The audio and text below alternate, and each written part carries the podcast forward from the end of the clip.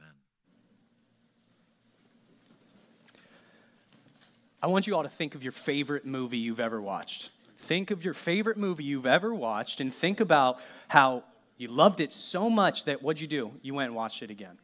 You watch it again, you watch it again, then, okay, you went and quoted it to your buddies, and you all laughed about all the jokes that they made, and you loved it, and you were being influenced by it. In fact, you love this movie so much that what you did, that you started changing maybe the clothes you wore because the character that you liked in the movie wore those type of clothes. Guilty, I did that, by the way. I'm not going to tell you which movie it was, but I changed my attire because I was like, that guy's pretty cool. I want to do that. I was influenced by the movie, right? You started changing the things that you said, maybe the slang that you started using, maybe you started using a, a joke from the movie that you watched because you loved this character so much. There's a guy in the Philippines that loved a character so much that he made some drastic changes, okay? So you got that movie in your head. Next thing you know, you're headed to a doctor's office. You're like, Roy, what are you talking about? Doctor's office? What does this have to do? Okay, you have a surgery to get your face surgically changed to look like the character that influenced you in that movie. That's what this guy in, in the Philippines did. He changed his face, he changed his body to look like Superman. Superman. He was so influenced by Superman, and he wanted to be Superman so bad that he spent two years of his salary. That's a, that's a lot. To change his face, to change his body, to change his muscles, to change everything, and he has more plans to do it. It took about, I think it was like 13 years or so of surgery after surgery after surgery to make himself look like Superman. He doesn't really look like Superman, by the way. If you look this up, it's, sorry, guy, it's not a good thing. But he did it because he was influenced so heavily by Superman. If we want to be a godly influence, we have to be committed to Christ and we have to surround ourselves with other godly influences. Influences are so powerful, whether it's a negative influence, right? Sinful influence, a wicked influence, or maybe it's a positive influence, a righteous influence, a good and godly influence. Regardless, influences are powerful. And hear me when I say this negative influences, if we surround ourselves with the wrong type of people, we surround ourselves with the wrong type of influences, it could lead you not only to experience harm, uh, physical harm, but spiritual harm. And in some cases, you may walk away from the faith. It is so important that we're surrounding ourselves with the right influences, especially if we want ourselves to be good and godly influences. Turn with me to Proverbs 13. We're going to look at just one verse today. And I want you to be ready because I'll give you time this week to, to, to turn to the passages you need to turn to. But we're going to be looking at a lot of passages today. We're going to kind of jump around the Bible. So, Proverbs 13, verse 20, let's look at this one together. It says, Whoever walks with the wise becomes wise. So whoever walks, it's implying this type of commitment, right? This type of consistent activity. Whoever walks with the wise becomes wise. The wise, these are godly people, right? These are people that know God, that love the scriptures, and that are living in a way that pleases God. If you walk with the wise, you become wise. Okay, what's the, op- the opposite side? Well, if you don't, let's see. But the companion of fools will suffer harm the companion, someone who's surrounding themselves with these influences. And it doesn't only have to be people or uh, friendships, it, it, can be social media, right? It could be uh, movies, it could be uh, music, it could be all of these different influences in your life. The companion of those foolish influences can suffer harm, will suffer harm, rather. If you're going to be a godly influence, the first point I want you to write down is you have to commit to living in a way that pleases God. Commit to living in a way that pleases God. And we're pulling this from where he's saying, whoever walks, right? The word whoever, or the phrase there that says whoever walks implies this consistent uh, daily commitment to pleasing the Lord, to godly living. We can't even begin to apply the rest of this passage, right? Following godly influences and, and, and running away from, from foolish influences unless we're first committed to pleasing God with our lives. Tom Brady, probably the best football player of all time. I will argue with you all day about that. best football player of all time. And why? Because he's incredibly committed to his craft. I looked up this guy's regime, uh, regiment. It's like 5:30 a.m. wake up. He eats uh, this specific diet, and he's working out pretty much all day. And he, yeah, they quote it. He's like, yeah, I, I have a cheat day once in every 17 years, but hey, I still am committed to what I'm doing. And Tom Brady is probably the most committed sports player of all time. He's spending all of his resources, right? He's spending his time. He's spending his friendships, even. He's probably sacrificed a lot of friendships in his time of getting to the great point that he's at. Um, and he's also spending uh, valuable uh, uh, resources in terms of like money right? He's putting all his effort and all his his ability into mastering his craft because why tom brady wants to be the best football player he's he could be. He's committed to doing that. The question is are you committed in this type of way to pleasing god to living a life that pleases god? Are you committed to sacrificing your resources, your time, your abilities, your efforts, your friendships, the way you spend your free time? Are you committed to doing that to please God on a daily basis? Are you committed to doing that? Write this verse down Colossians 1:10. You don't have to turn there, it's quick, so I'll read it for you. Colossians chapter 1, verse 10. It says, so as to walk in a manner worthy of the Lord. Okay, what are we talking about? Like, I have to earn my salvation or something? No. He's just saying that if you're calling yourself a Christian, then you're living in a way that identifies with that, right? Your works are, are showing, are evidence of your profession of faith. You're walking in a manner worthy of the Lord. And how? Fully pleasing to Him. You're not doing it in a way that displeases Him. You should be living in a way that does fully please Him in every aspect of your life bearing fruit in every good work. It goes on, he presses it even harder. And increasing in the knowledge of God. Everything you do, um, you're bearing in every good work, every single good thing you do, and you're also increasing the knowledge of God. You're increasing in, in who you know God, uh, uh, how you know God is. You're reading Scripture every day. You're diving in deeper every day.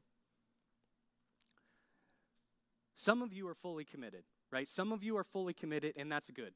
Some of you are, are diving into Scripture every day. You're praying every day. You're being a godly influence. You're running away from bad influences. And you're applying these things on a daily basis because you're fully committed. Keep going, right? Keep doing that.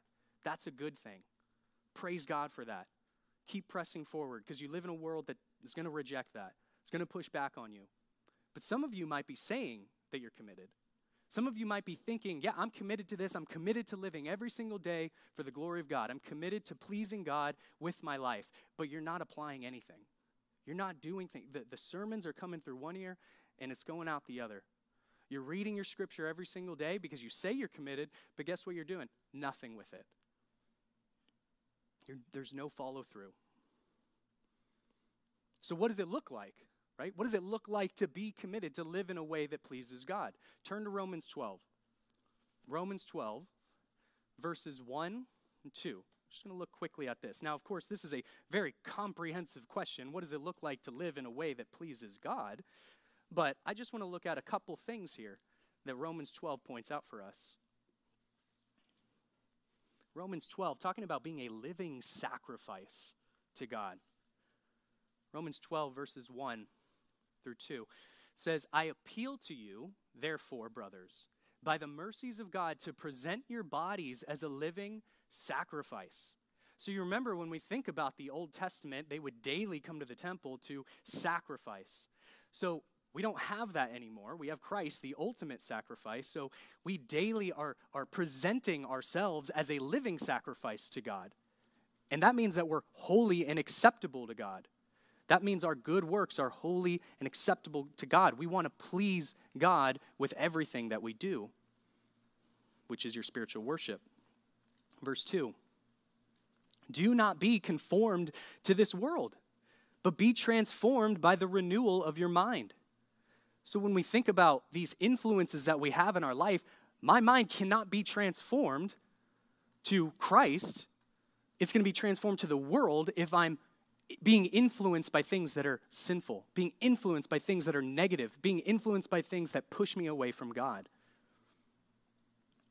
that by the testing you may by, that by testing you may discern what is the will of God, what is good and acceptable and perfect, so that we know what God wants us to do.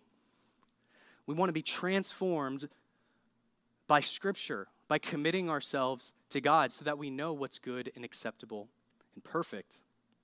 You see, being a godly influence must start first with our commitment to God before we can even apply the rest of this passage.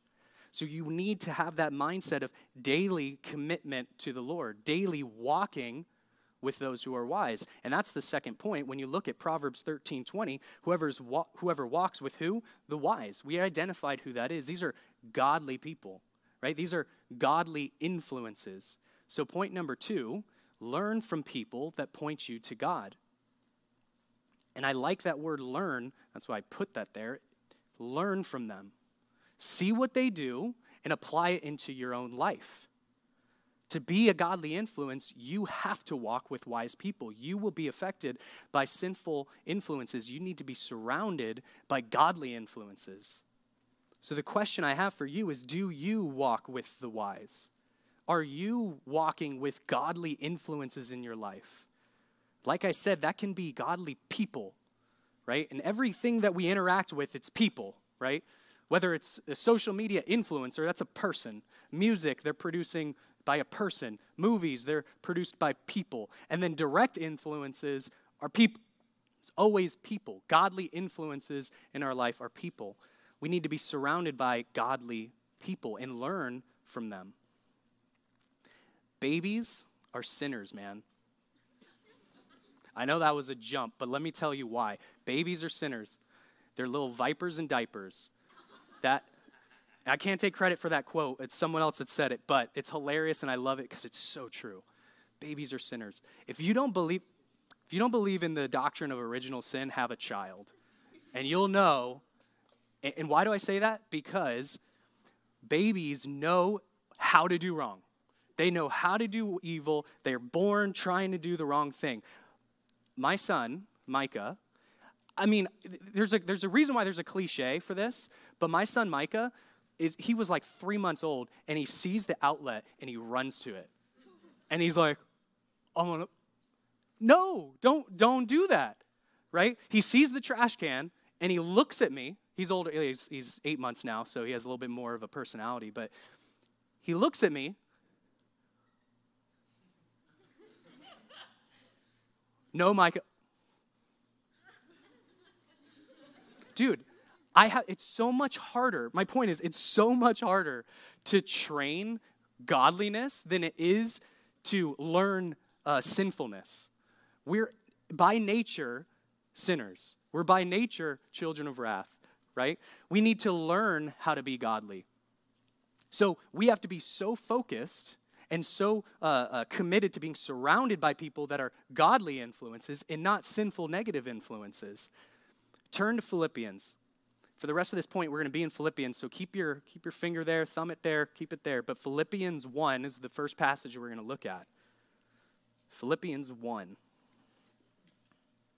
The verse we're going to look at is verse 27.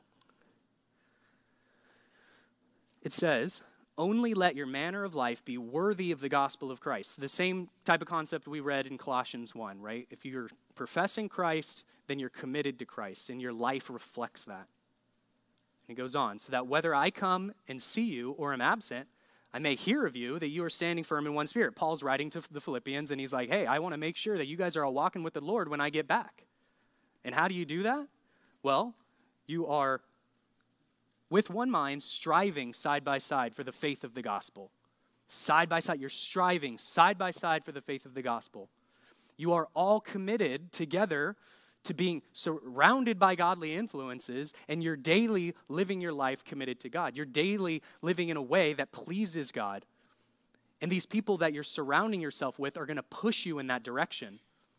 These people that you're being influenced by, whether, like I said, social media, movies, uh, music, or, or your friends, we need them to be godly influences. This is so important. And also, when you think about godly influences, some of you out there are like, hey, I'm a godly influence. I'm, I'm a godly influence. I'm committed. I, I have things to share. That's you know what? That is awesome. Like i said if you in the beginning if you are committed if you're someone who's committed to this you're someone who surrounds yourself with godly influences you can be a godly influence. In fact you should be a godly influence. If you're sitting here like hey i have something to, to pour into other people god calls us to do that in matthew 28 and he says go disciple others. Go pour into other people. Go draw people closer to christ. If you're good at something spiritually Teach someone else, show them how to do it. So, this sermon is not for the people that, or this sermon is not not for the people that are godly influences already. You need to hear this too. Don't check out. So, think about the people that do point you to God. Who are those people? Who are those people that you're surrounding yourself with? Who are those influences in your life that you're surrounding yourself with? What social media platforms are you following? What influencers are you changing the way that you behave after? Which podcasts are you listening to? There's many people right now that we have that are surrounding us that we're just rejecting, that we're not embracing. Turn down, or uh, I'm sorry, write this down, Philippians 3:17. Philippians 3:17. I guess if you're thumbed there, you could turn there quickly. It's a short passage. If you want, just a couple pages later. Philippians 3:17 says, "Brothers, join in imitating me." Paul's like, "Hey, imitate me. Why? Because I imitate Christ, not because I'm great." Paul's not saying, "I'm awesome. Look at me. Do what I'm doing." But he's saying, "Imitate me because I'm trying to do everything to imitate Christ." I'm committed to living a life pleasing to God, so I want to be a godly influence to you. And keep your eyes on those who walk according to the example you have in us. Paul is telling us hey, surround yourself with godly influences. Surround yourself with people that are going to point you to Jesus. Who are those people? Parents. You may not think firsthand parents, and, and, you know, I know some of you guys don't have godly parents. I grew up with that. I understand. But if you do have godly parents, Christian parents that can point you to Christ, take advantage of that. Think about like your, your dad. If he's a godly Christian who's been a Christian for many, many years, and you, prob- some of you guys have parents that have Christians that have been Christians longer than you've been alive. They have plenty of godly wisdom to pour into you, and they want to, and they're happy to. And you're sitting right there, and you may be rejecting it. You may be not listening to it, turning the other the other way. I was just talking to a student like a month ago, and he was telling me about his testimony and how he got saved. And before, he had this terrible relationship with his dad. And then he had a great relationship with da- his dad, and he was like, I never knew my dad was so wise. I never knew my dad was so smart. He knows so much about the Bible, and he can teach me so much. And now he, they hang out all the time. He wants to learn from him, and he wants to grow with him. Your small group leaders. Oh, this is cliche. Don't tune me out here. Listen to your small group leaders. Guys, these people are sacrificing their time to disciple you. They're not here to chaperone you. They're here to disciple you. And they're sitting here in these small groups week after week, sitting here on these Sundays week after week because they want to serve you and they want you to become more like Jesus. They want you to be to grow in your faith. And we've collected these people specifically to do that. think about good friends. That's, that's kind of what this passage is, is most directly talking about, is those friendships that you have, those good friendships that you have. And some of you guys have those good, godly, moral people in your life, those people that are professing Christians. Good friends can be godly influences in your life. And some of you are not taking advantage of that. Some of you have friends that you know you probably shouldn't be hanging out with. We'll talk a little bit more about that later. Think about pastors, right? The people that are up here putting together sermons that take hours. It's not easy putting together these sermons. Not to pat myself on the back, Pastor John does it every single week for you guys, and he cares about you, and he loves you, and he caters this sermon specifically to you and your needs and what you need to hear because he wants to be a godly influence in your life. And there's so many other pastors here at our church that want to do the exact same thing for your spiritual growth. The last one I have here, and there's so many other examples, but it's other Christian influencers. Like I said, if you're on social media and you're following uh, these people that you know you probably shouldn't follow, why not use that time, unfollow those people, and start following godly influencers. Listen to podcasts. I can't tell you how instrumental that was in my faith when I uh, first became a Christian, listening to podcasts from, from uh, pastors or uh, from just godly Christian brothers in Christ um, that grew my faith, that made me more like Christ simply because I wanted to listen and follow what they were doing. They were setting that example. You have so many resources at your fingertips. And that's partially it's a double-edged sword because when you have so many resources at your fingertips, oftentimes like my son, we're more inclined to go to the to the people that are stupid and not the people that are wise, right? I do the same thing, guys. We need to be focused on the people that are going to grow us in Christ. We need to be focused on the people that are going to build us up in righteousness. Look, you may believe this is right. You may be hearing me and be like, yeah, tell it, Roy. You're right. But you are you actually applying it? Right? That's I think that's the trick there. Are you actually doing these things? Are you actually surrounding yourself with people who know and love God? People that are going to build you up in Christ, people that are godly influences that are going to uh, teach you how to be more like Christ. I mean, teach you how to please God. It's kind of like eating healthy. None of us like to eat healthy. And if you say you like to eat healthy, you're a liar. You're a liar. I love organic food. I love, okay, I do too, all right? I do too. I love organic food, okay? But it's like veggies with every meal, fruit every single, like Tom Brady. I don't want anything bad. I want everything good, right? You want to eat healthy constantly, right? But if you're not this group and you're like the most, the rest of us, you're like the rest of us, we're like, yeah, that's good. I should do that. But then I'm shoving pizza in my face at 7 p.m. at night, right? Or I'm going to In-N-Out with my wife and we're getting double doubles and milkshakes. And, and that was an hour after we just talked about how, hey, we should start eating healthier. Yeah, that happens all the time.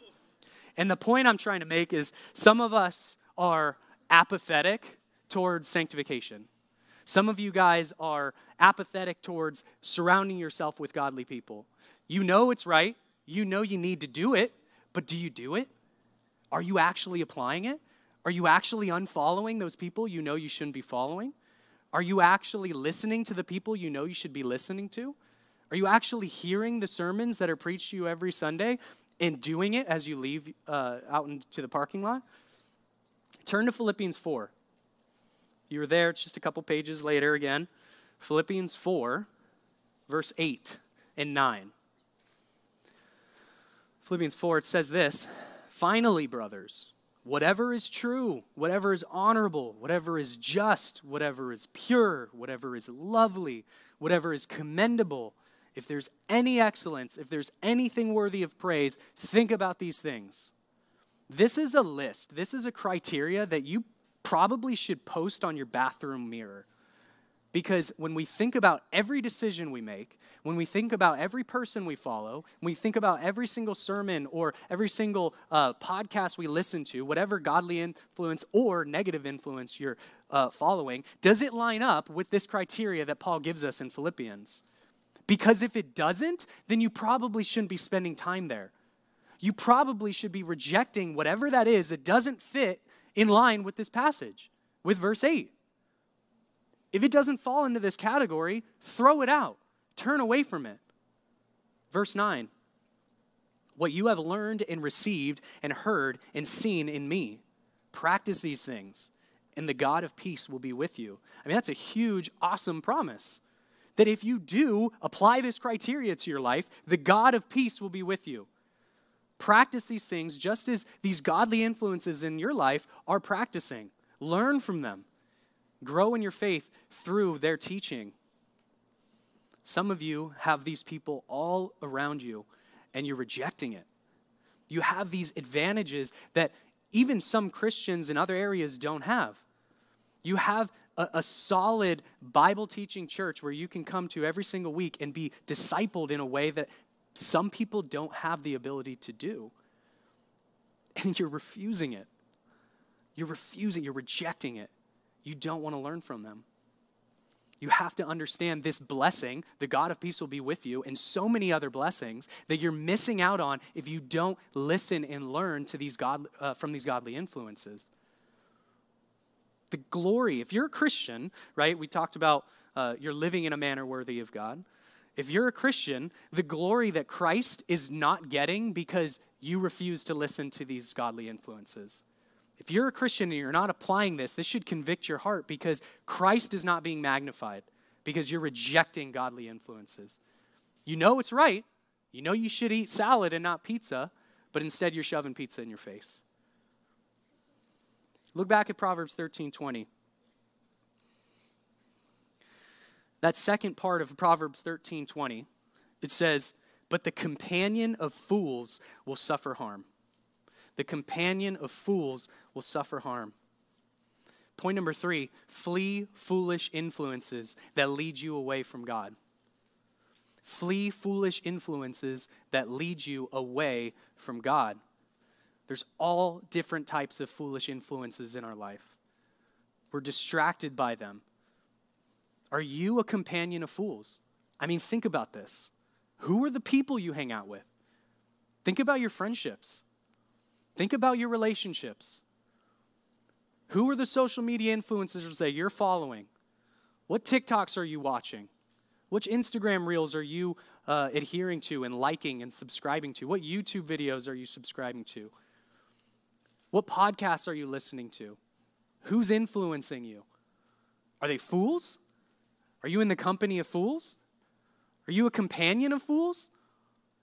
These people are foolish, negative, sinful influences and will lead you away from God. Write these two verses down 1 Corinthians 15 33. 1 Corinthians 15 33. And Proverbs 14 7. Proverbs 14 7. 1 Corinthians 15 33 says, Do not be deceived. Bad company ruins good morals. Right? Bad company, foolish influence, sinful influences are going to corrupt you. They're going to ruin you. And all of this, this good and godly building up, right? The good morals, the things that your parents are trying to do, they're trying to teach you the thing that uh, Pastor John and myself are trying to do every week. We're trying to pour into you, the thing that your small group leaders are trying to do, pour into you, build you up. All of that will be ruined by surrounding yourself with bad company, by surrounding yourself with negative influences. The Bible promises that. Proverbs 14, 7. Leave the presence of a fool, for there you do not meet words of knowledge. Leave the presence of a fool. Stop being, being around it. Flee it. The Bible doesn't say, hang out with it and see how you do. Hang out with it and you, you'll be fine. Just keep working harder. Leave it. Flee these foolish influences in your life. They don't have the words of knowledge, godly influences do. On a lighter note, uh, my brother, back in the day, he was 13 years old. Uh, not much older than, or not much younger than some of you guys. Some of you guys are 13. He um, and his friends, I think I might have been a part of that crew. So I might have been the foolish influence in that moment, but don't, don't listen to, to what we did. But uh, what did we do? My brother decided it'd be a great idea. Do you guys, okay, you, I have to explain this a little bit. Do you guys remember like how you could put like Axe body spray on something and you'd light it on fire, right? And it would like, and it'd light up and then it'd go away really fast, right? And that was awesome. Okay, well, my brother and his friends, his friends were like, hey, hey, we don't have Axe body spray, but you know what we should use? We should use Lysol. Oh, no. Some of you are further than I'm, I'm, I'm not there yet, right? But yeah, Lysol is flammable. It says it on the can like this big. Don't do this stupid thing that you're about to do, Rex, right? So he did it. Put it on his hand, burned his hand, he couldn't wipe it off, right? So like Axe, you know, like you, would put it on like a, you know, something and, it would wipe off really fast. Lysol doesn't do that. It's flammable. So it was burning his hand and he couldn't get it off. I forget what we did, but ultimately he got second degree burns on three of his fingers. And this isn't even part of the illustration, but I thought this was funny. My dad, what he did in that moment, he disciplined him and he said, Hey, you have to keep your hand outside of ice for all of dinner, and that's your discipline. You won't be, you won't, you won't be uh, grounded. You won't, you, you just can't heal your hand for an hour and a half. Good? My brother was sitting there, tears in his eyes, and I, I felt the pain, man. I felt the pain for him. Look, the reason I bring this up, the, the point of this is not that you go and do this stupid thing, it's that bad influences are going to cause you to do stupid things, right? Bad influences in your life are going to cause you to do stupid things. And some of you are saying, I don't see the big deal with this. I don't have this in my life. I'm not, I'm not affected by these, these things. You need to realize that you most certainly are being affected by the negative influences in your life, by the friends that you're hanging out with, by the, the social media you're following, by the movies you're watching, by the music you're listening to. If it's not godly, uplifting, positive, pure things, the things that fit into our criteria of Philippians 4, then they are influencing you negatively, even if it's uh, uh, neutral. It's influencing you in a worldly perspective. It's going to make you do stupid things. Turn to Proverbs 4. Proverbs 4, 14 through 17 are the verses we're going to look at. Solomon, the most wise man that's ever lived, he offers us some godly wisdom on this matter. If you don't think that these influences, uh, influences are affecting you in your life, let's see what Solomon had to say about that. Proverbs 4 14 through 17 says, Do not enter the path of the wicked, and do not walk in the way of evil. It doesn't say, sometimes enter the path of the wicked, and you'll be fine if you walk in the way of evil. No, it says, don't do it. Don't enter the path of the wicked. Don't walk in the way of, the, of evil. Verse 15 says, avoid it. Do not go on it. Turn away from it and pass on. It doesn't say, I can endure. I got this. I'm strong enough. Avoid it. For they cannot sleep unless they have done wrong. They are robbed of sleep unless they have made someone stumble. For they eat the bread of wickedness and drink the wine of violence. The people that are negative influences, that are sinful and wicked influences in your life, they want to sin. You, if you're calling yourself a Christian, don't want to sin they are going to influence you to sin.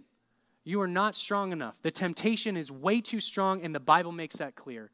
It says, stop walking with these people, stop being influenced by these people. Let me push that point even further. Turn to 2 Corinthians 6. 2 Corinthians 6. This passage is a little bit more pointed so if you're still sitting there thinking, like, I'm good, I got this, I'll be fine, let's see what Paul has to say to the Corinthian church in 2 Corinthians 6, verses 14 through 15. Paul's talking about relationships here. And he says, Do not be unequally yoked with unbelievers. If you don't know what unequally yoked means, or yoked rather, what that is is they would put two animals that would tread together on they'd, they'd be tied against each other with uh, this wooden like bar thing. And if you had a small animal and a big animal, then it, it wouldn't work, right? Or if you had two different types of animals, a really strong animal, a really weak animal, nothing would happen. You needed two like thoroughbred donkeys to go do their thing, right? So unequally yoked, right? You're balanced. You're of the same mind. You have the same purpose. Don't be unequally yoked with unbelievers. For what partnership has righteousness with lawlessness? Or what fellowship has light with darkness? What accord has Christ with Belial? With Christ with demons? I mean, Paul's making that distinction. Unbeliever and a believer, the distinction is so far like Christ and demons, heaven and hell. Unbeliever, I don't know which one I did. Believer, unbeliever, right? It's such a far distinction that Paul's trying to make here. Or what portion does a believer share with an unbeliever? Says it plain and clear right there. If you're a friend of an unbeliever, look, that's fine. I'm not saying cut ties with all of your unbelieving friends, but the purpose of you having friendship with unbelievers is not so that you can do life together, it's so that you can share the gospel with this person. This person needs Christ. This person needs to be saved. This person is in darkness and needs Jesus. And you can be the light to show them the grace and the forgiveness and the mercy of Christ. But if you're hanging out with unbelievers, if you're hanging out with, with um, uh, friends that are unbelievers, then you're walking in a path that's so dangerous. Some of you guys are pursuing or dating people that you know that you should not be dating or pursuing. Some of you guys, some of you ladies like this guy that you know that you should not be liking, that you should not be pursuing. And some of you guys are doing the same exact thing. And you think you'll be fine. I'll be good. Trust me, ask your small group leaders. I'm sure they can they have numerous stories of people that have tried that and failed. You do not want to pursue dating relationships with unbelievers. Paul makes it so clear. I mean, you think about even like marriage. Like, let's say you started dating that unbeliever and you got married to the person. Your life is meant to glorify Christ right? Your life as a Christian, if you're a professing Christian here, your life, I want to live for Jesus. I want to do the right thing. I want to please God, and I want to forsake sin. And what does your unbelieving spouse want to do? They're an enemy of God, they're hostile to God, they reject God. You want to have the most intimate relationship that you can have, at least physical relationship besides Christ, with someone who hates the king you serve? Someone that hates the person that you live for? You don't want this. These foolish influences you're following are in direct opposition to the purpose for your purpose of life. Guys, when I was in high school, we had a good solid group of friends. We had about there was like 15 of us. 14 of them professed Christ. Um, they were good, moral, godly guys. We were in well, thought they were godly, and we um, were in the same small group together. We went to church together. 14 of those guys professed Christ. Guess how many stayed in the faith? Two. Two. And yeah, because their stupid, foolish, sinful actions, they walked away from the faith, right? They didn't lose their salvation. They went out with, from us because they never were of us, right? But they walked away from the faith, and it, it was because of their stupid actions and their sinful actions. But also, guess who they were hanging out with? They got to college. You seniors, think about this. They got to college. They, stopped, they started hanging out with the wrong people and they all walked away from the faith because of those sinful influences that they had in their life. They were pushed away from what they knew was right because of the sinful influences in their life. This is so important. This is so key for you to, to understand. Listen to God in this moment. You are being affected. Right? We just read a, a, a handful of verses talking about if you still think you're not being affected by these sinful influences in your life, you are the Bible says it's a guarantee that you will be. Write this verse down Galatians 6, verses 7 through 8.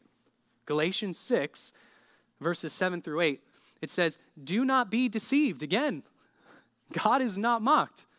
For whatever one sows, that will he also reap. For the one who sows to his own flesh will from the flesh reap corruption. But the one who sows to the Spirit will from the Spirit reap eternal life the point of the passage is hey, if you're going to hang out with the wrong people and do the wrong things, you're reaping corruption to yourself. You basically are who you hang out with, right? Bad company corrupts good morals. If you're reaping, if you're sowing spiritual, good and godly, righteous things into your life, good and godly, righteous things will flow from your life. But if you're doing the opposite, you're going to be walking in a sinful path. The sin in your life is going to corrupt you. So let's sow righteousness. Let's follow godly influences. Some of you don't even care about what I'm saying. You're saying, sure, whatever, I don't care, I, I don't want to deal with this. You might be the fool. You might be the fool that Proverbs 13 20 is talking about. Turn with me to Luke 17. Luke 17, verses 1 and 2. We got Jesus talking about temptations to sin, the power of temptation. You got to be careful if you're the fool here. You may not care, but listen to this passage. It says, And he said to his disciples, Luke 17, verse 1. He said to his disciples, Temptations to sin are sure to come. You're going to face them. But woe to the one through whom they come. If you're the stumbling block, if you're causing another person to sin, woe to you. Jesus doesn't stop there.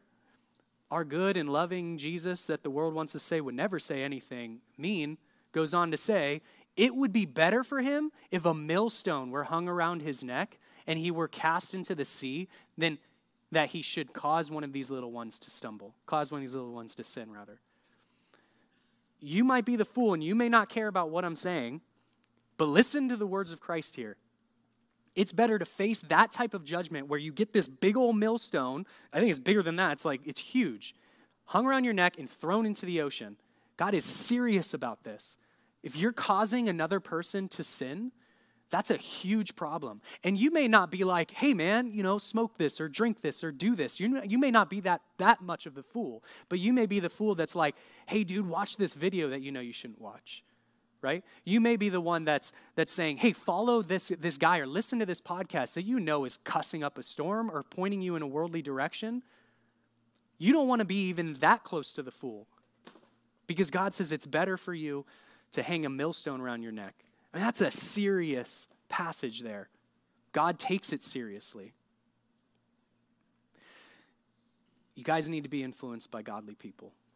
You need to surround yourself with godly influences. You need to reject sinful influences. If you're going to be a godly influence yourself, you have to be committed to God every single day.